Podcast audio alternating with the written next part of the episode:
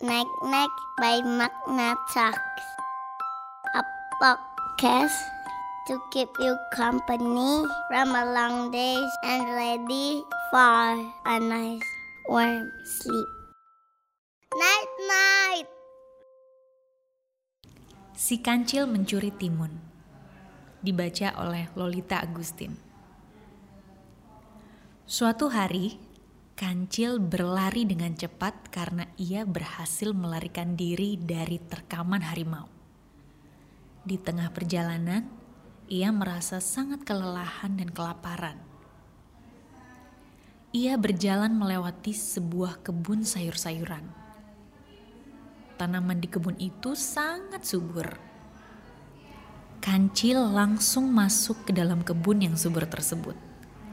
Namun, saat ia melangkah masuk, ia sangat terkejut karena kebun tersebut dijaga oleh Pak Tani.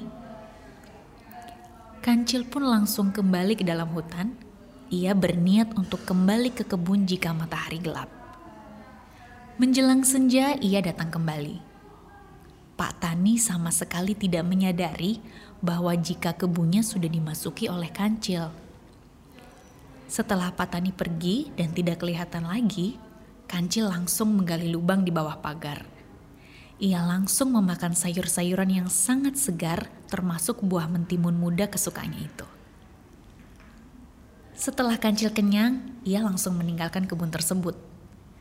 Keesokan harinya, ia berniat untuk datang kembali lewat lubang yang ia buat di bawah pagar. Sebelumnya, Pak Tani tidak menyadari bahwa setiap hari kancil datang untuk mencuri sayur-sayuran dan buah mentimunnya. Namun setelah beberapa hari, akhirnya Pak Tani menyadari karena banyak sayuran dan buah mentimun yang rusak. Pasti ini ulah si kancil, kurang ajar, berani merusak kebunku. Jika aku dapat menemukanmu, aku akan langsung kubunuh kau kancil, kata Pak Tani marah. Beberapa saat kemudian, ia melihat lubang di bawah pagar tempat binatang cerdik itu masuk ke dalam kebunnya. Pak Tani segera menggali lubang yang sama persis tepat di samping lubang yang kancil buat. Namun, lubang tersebut ditutupi dengan potongan kayu kecil dan dedaunan. Lubang yang baru dibuat Pak Tani ternyata sebuah perangkap untuk dapat menangkap si kancil. Pak Tani sangat berharap agar malam nanti ia dapat menangkap si kancil. Seperti biasa, saat senja tiba, Kancil datang ke kebun. Sebelum ia masuk, ia mengintip karena takut Pak Tani belum pulang. Melihat situasi yang sangat aman, Kancil langsung masuk ke dalam lubang biasa. Namun, beberapa langkah ia berjalan menuju pagar, Kancil masuk jebakan Pak Tani. Ia langsung masuk ke dalam lubang yang sangat dalam.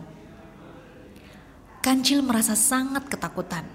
Ia pun langsung mencari akal agar bisa keluar dari lubang tersebut. Namun usahanya sia-sia. Kancil sangat berharap agar ada hewan yang melewati lubang tersebut dan dapat menolongnya. Tiba-tiba datang seekor kura-kura yang lewat dan melihat ke dalam lubang. Apa yang kamu lakukan di dalam lubang ini, Cil? Tanya kura-kura. Aku sedang berdoa karena besok kiamat akan tiba jawabnya. Meskipun mendengar pertanyaan kura-kura dan mengetahui kedatangannya, ia tetap meneruskan doa. Kura-kura percaya bahwa besok memang benar-benar akan kiamat. Kura-kura pun ingin masuk ke dalam lubang untuk menyelamatkan diri. Kancil pun mengizinkannya.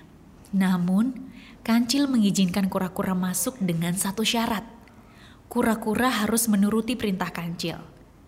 Kura-kura pun ikut berdoa seperti Kancil. Beberapa saat kemudian, datanglah seekor kijang lewat dan melihat ke dalam lubang tersebut. Kijang pun langsung menghampiri. Tidak lama kemudian datanglah seekor babi hutan. Ia juga terpengaruh yang dikatakan oleh kancil, bahwa besok hari adalah hari kiamat. Setelah babi hutan masuk, datanglah rusa. Dan disusul oleh si raja hutan harimau. Harimau pun segera masuk ke dalam lubang. Kita harus terus berdoa agar besok dapat selamat, kata Kancil. Setuju, jawab semua hewan dalam lubang. Namun di suatu pagi, terciumlah bau kentut di antara mereka. Siapa yang kentut? Tanya kancil. Mereka hanya saling pandang dan saling curiga. Kelima binatang tersebut sedikit marah karena yang kentut tersebut adalah kancil sendiri. Tanpa disangka harimau sangat marah. Dasar hewan kecil, yang lain dilarang kentut tapi kau sendiri kentut, ujar harimau kesal. Dasar kancil yang cerdik, ia langsung mendapatkan ide. Maafkan saya harimau, ujarnya. Karena harimau sangat marah, ia langsung melemparkan kancil keluar dari lubang. Setelah ia keluar dari lubang, ia sangat senang. Terima kasih teman-teman, aku selamat dari jebakan Pak Tani, ujarnya senang. Kau menipu kami, dasar kancil sialan, teriak mereka. Dasar licik, kata kura-kura. Maafkan aku teman-teman, akhirnya aku keluar juga dari jebakan ini, ujar kancil sambil berlari dengan cepat karena takut salah satu dari binatang tersebut ada yang lolos. Ia berlari terus dengan sangat cepat. Nah, pesan moral dari dongeng cerita si kancil mencuri timun adalah jangan panik ketika kita dihadapkan satu masalah yang berat. Gunakan akal pikiran untuk keluar dari masalah. Night Night by Magna. Night Night.